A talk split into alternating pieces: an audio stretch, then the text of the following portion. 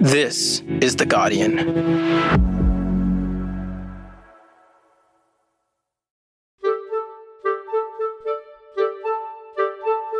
I'm Laura Murphy Oates, coming to you from Gadigal Land, and this is the full story.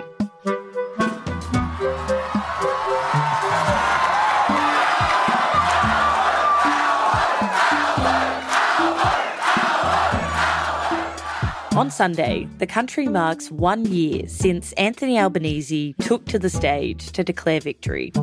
He came to power promising safe change. Tonight, the Australian people have voted for change. But what has the Albanese government achieved during this year? And what are the key challenges ahead? Today, political reporter Amy Remeikis on one year of the Albanese government. It's Wednesday, the 17th of May.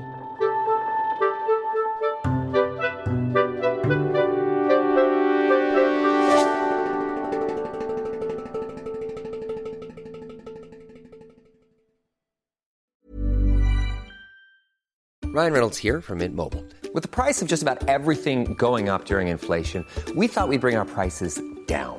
So to help us, we brought in a reverse auctioneer, which is apparently a thing. Mint Mobile unlimited premium wireless. Ready to get 30, 30, bit to get 30, bit to get 20, 20, 20, bit to get 20, 20, bit to get 15, 15, 15, 15 just 15 bucks a month. So, Give it a try at mintmobile.com/switch. slash $45 upfront for three months plus taxes and fees. Promo rate for new customers for limited time. Unlimited more than 40 gigabytes per month. Slows. Full terms at mintmobile.com. Finding your perfect home was hard, but thanks to Burrow, furnishing it has never been easier. Burrow's easy to assemble modular sofas and sectionals are made from premium, durable materials, including stain and scratch resistant fabrics.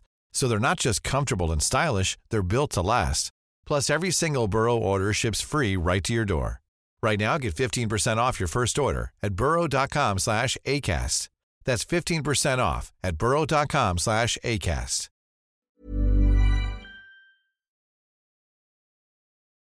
So, Amy, Anthony Albanese is certainly less of a controversial figure than previous prime ministers. I think that's fair to say. But what type of leader has he proven himself to be over the course of this year? I think not Scott Morrison was probably the most immediate way that he differentiated himself as prime minister. And he did that by saying, I'm going to be consultative. I'm not going to do giant stunts. I'm going to do my best to listen. And we're going to do calm and steady grown up. And by and large, he has done that. It has only been a year though. But Anthony Albanese has practice at this because he was the chief negotiator in what is our political editor, Catherine Murphy's favourite parliament, the 43rd parliament, the Rudd Gillard Rudd eras. Uh, that was Anthony Albanese's time to shine as a negotiator. And he was the one who was doing the deals with the crossbench of independents in the House. So he was the one who was making sure that every single bill that they put up got passed and not a single bill failed on the floor of that parliament, which is remarkable when you consider the government didn't have the numbers. The other thing that I would say that Anthony Albanese is doing that is different to Scott Morrison is that by and large, he trusts his ministers to run their portfolios. He doesn't get involved in their areas. So not only is he not swearing himself into half a dozen different portfolios, Important distinction, yes. uh, he's also letting them run their own race, and he's only stepping in when things become particularly stalled. Mm. I want to narrow in on something you mentioned there, which is cooperation across the broader 47th Parliament. We have seen very little cooperation from the coalition to pass legislation, so much so that, you know, Anthony Albanese's been calling them the Lol, no-alition. burn. But Labor, I'm sure you're sick of hearing that by now. But Labor has been able to work with the Greens and Independents to pass quite a bit of key legislation. Does that show this Parliament is functioning well overall? Yeah, it's functioning the way that the people wanted it to function, which was that they put in Greens and independent MPs to have uh, a safety check, I suppose, and to make sure that the people's will was being followed. And in a lot of cases, the people want the government to go further than the legislation that the government is putting up. And that's what the Greens and the crossbench are doing. Not everybody is happy all of the time, but bills are changing. There is compromises being made. And I think when nobody is happy, it's kind of a sign that things are working. One of Albanese's first big moves in government was to push for the minimum wage to rise with inflation, and that was successful. Can you take us back to that time and explain why this was such an important priority for him? At the heart of the election campaign, I was asked whether I would welcome a decision by the Fair Work Commission to increase uh, the minimum wage by just $1. And today they have done just that. And when I was asked would I welcome a decision, I said absolutely.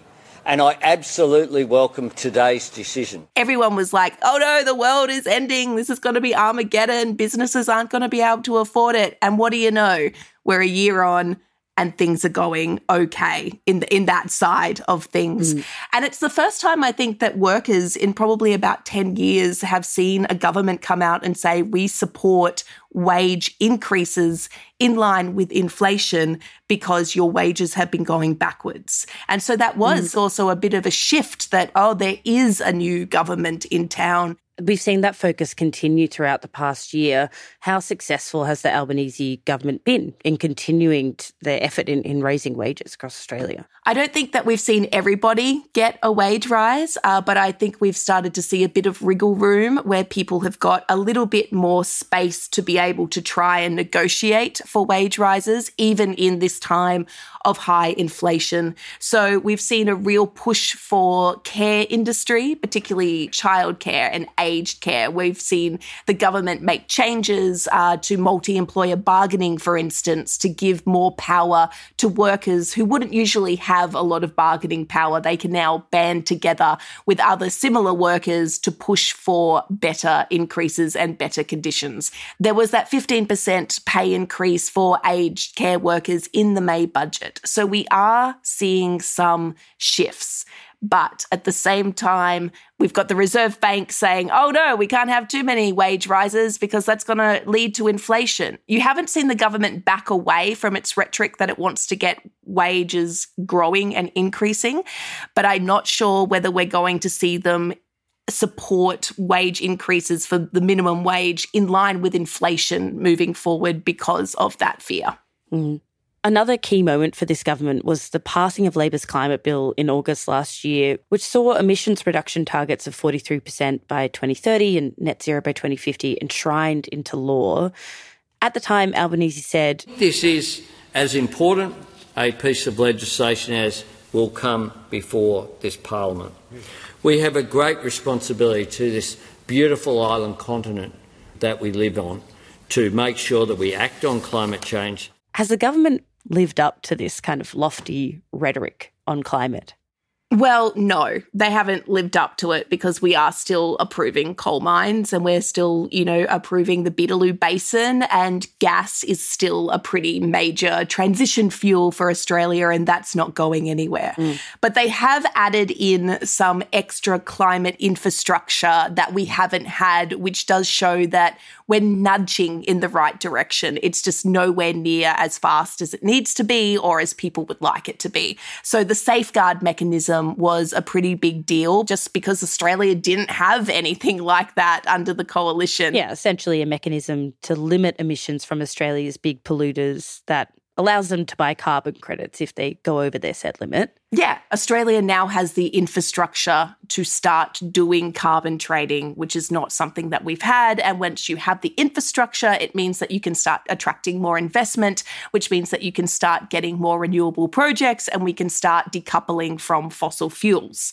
Right, but no matter what, if the Albanese government is still opening new fossil fuel projects, that's against the scientific advice. It's against what we know will help us reach those targets that they've set. Right, Amy?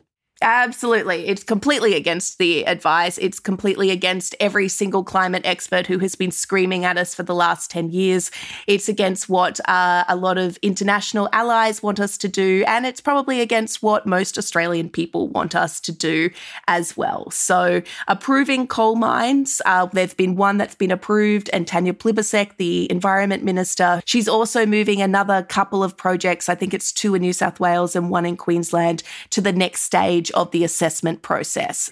And that goes against what the science tells us we need to do to make sure that we hit that 1.5 target.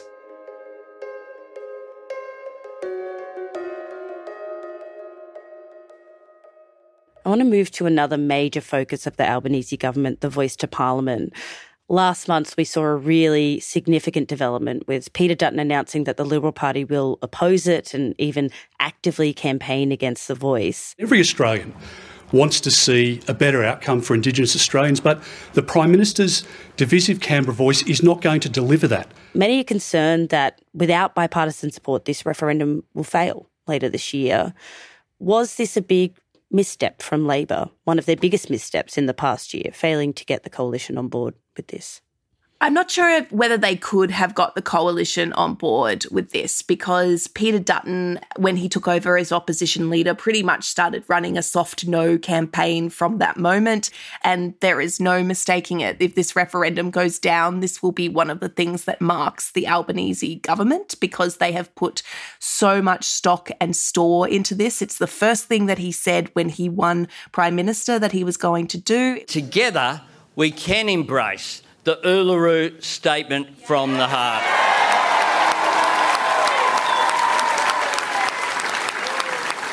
We can answer its patient, gracious call for a voice enshrined in our Constitution it was one of his first acts was going to Garma and saying, I am going to do this. It's something that each minister says pretty much at the beginning of every single big speech that they make, that they are going to be working towards putting a voice to parliament. If it goes down, that obviously is going to mark the Albanese government. But the mm. if there, and the big if, is that voters are different to what they were the last time that we had a referendum, which was in the 90s over whether or not to become a republic. They're less rusted on, they're a lot younger, they don't necessarily listen to political parties, and they vote more on issues and how they feel about things rather than what a political party is telling them to do. And so the fact that we don't have both sides campaigning for yes doesn't necessarily mean that the referendum will fail.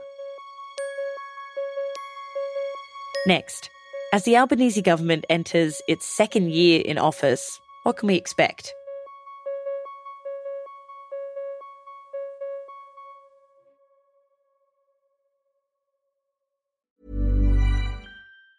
Tired of ads barging into your favorite news podcasts? Good news. Ad-free listening is available on Amazon Music for all the music plus top podcasts included with your Prime membership. Stay up to date on everything newsworthy by downloading the Amazon Music app for free or go to amazon.com slash news ad free. That's amazon.com slash news ad free to catch up on the latest episodes without the ads. Finding your perfect home was hard, but thanks to Burrow, furnishing it has never been easier. Burrow's easy to assemble modular sofas and sectionals are made from premium, durable materials, including stain and scratch resistant fabrics. So they're not just comfortable and stylish, they're built to last. Plus, every single Burrow order ships free right to your door.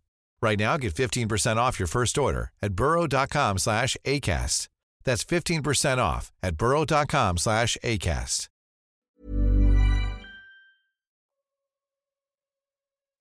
Amy, I want to look ahead at what's coming up for the Albanese government. And one of the big challenges ahead is housing. They're currently in a standoff with the Greens on their $10 billion affordable housing fund. Do you think the government will be able to get this over the line in the coming months? I think they will because they have to. Because I think if there is no movement on housing, people are going to riot. And this legislation is not necessarily going to change everything. It's only 30,000 homes over the first five years. That's not enough to put a dent into anything. But we are starting to see Jim Chalmers say things like, oh, well, we can also help the states build more public housing which would be separate to this. So you are starting to see movement in different areas.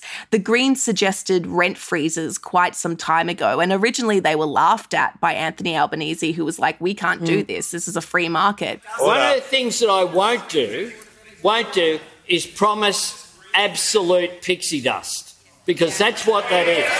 That's what that is. But lo and behold, suddenly you hear the government saying, oh, we're going to talk to National Cabinet and see what we can do about rent freezes. And you're starting to see governments start to look at holiday homes and all of those vacant homes in Australia and what they can do to start to put them on the market. And that's not because uh, they've suddenly just woken up and gone, oh, this is something that we need to deal with after about 10 years of inaction. It's because of pressure from the Greens and independent MPs who are saying people have nowhere to live. And I think the thing that really encapsulates that is there's a speech that the Greens Griffith MP Max Chandler Mather did on uh, in the house that he put on TikTok, and it has gone absolutely gangbusters. A Labor member over there just before told me to grow up. Grow up. And if you think, and if you think that your strategy is to tell everyone in this country it's immature to think that in one of the wealthiest countries in the world we can't put a roof over everyone's head, how dare you?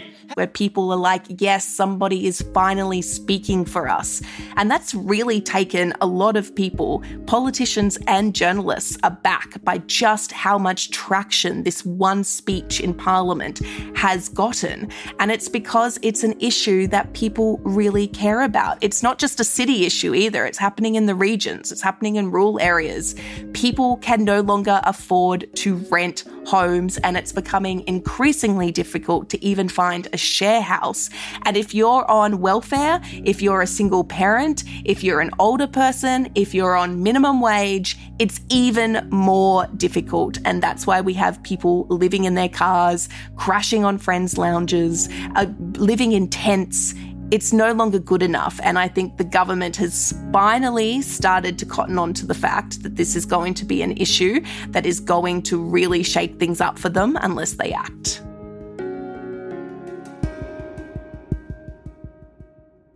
One of the most exciting moments in the next few months will be the launching of the National Anti Corruption Commission, or the NAC, which is starting in July this year. That's going to investigate serious or systemic corrupt conduct across the Commonwealth public sector. Are we about to see a parade of current and former politicians come before the NAC, Amy? Oh, who first? Who would you put up first? So many. first against the wall. Um, I think that yes, we are about to see at least uh, a couple of those recent scandals come up in the NAC, and that's only vibes because I have no insight into what the commissioner is going to decide to investigate. Because people need to remember that this isn't something that's government controlled; it's independent of government. So anybody can put forward a recommendation or a referral of something that they would like to have looked into, and then the NAC will decide whether or not that is a case that they progress. But we probably won't know about it because of a deal that Labor did with the coalition when setting this thing up, which is that most things remain secret until, you know, the end. So hearings are going to be secret unless they're in exceptional circumstances. Mm. So I think that people want lobbying looked at. They want political donations looked at. They want to know why their ministers or MPs are still being wined and dined by big stakeholders and lobbyists. And that is something, again, that the crossbench is really pushing because they argue, quite rightly, that people need to have faith in their politics and that not that they're sitting around a table with the very people that they're meant to be regulating. So there is absolutely still more this government could do on integrity. Amy, I want to finish on cost of living, which is something that affects most people that would be listening now. In the past few weeks, Labor has announced a suite of changes to Social Security to help those struggling the most, including raising JobSeeker by $40 a fortnight, raising some other payments, and changing the eligibility for others. But some of these changes are only really going to marginally lift people out of poverty. We know that. Is the Albanese government a year in really committing to this mantra that they had coming into to power. And I have shared the two principles that will drive a government that I lead. No one left behind, because we should always look after the disadvantaged and the vulnerable. That no one will be left behind. I think anybody who is on any of those fixed payments would say that no, they're not committing to that mantra because we do have a small surplus forecast in this budget. There was probably a little bit more wriggle room in terms of raising the rate, and they didn't do it. And raising it by $40 a fortnight doesn't do really anything to lift people out of poverty. It's half of what is needed.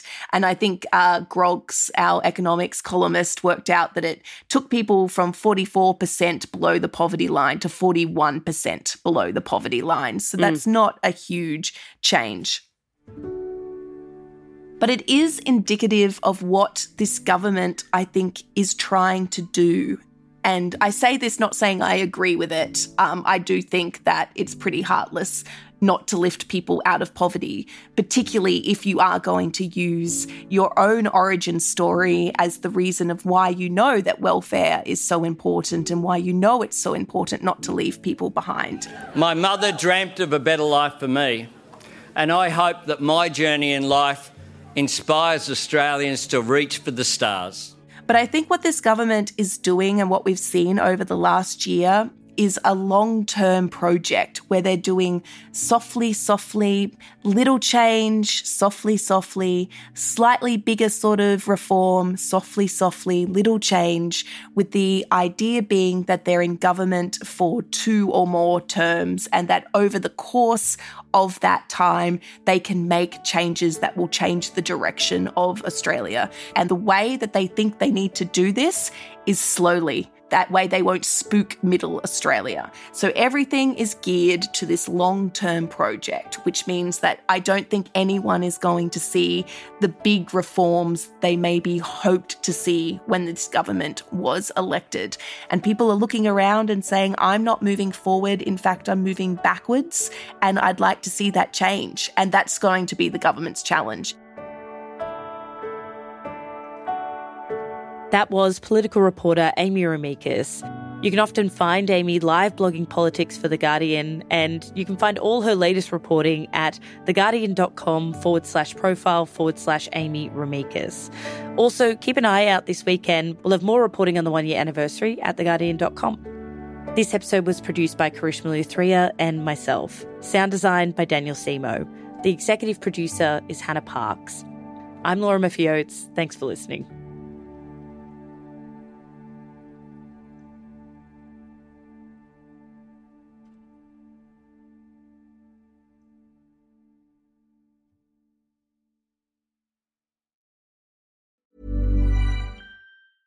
Tired of ads barging into your favorite news podcasts? Good news. Ad-free listening is available on Amazon Music for all the music plus top podcasts included with your Prime membership. Stay up to date on everything newsworthy by downloading the Amazon Music app for free or go to amazon.com slash news ad free. That's amazon.com slash news ad free to catch up on the latest episodes without the ads.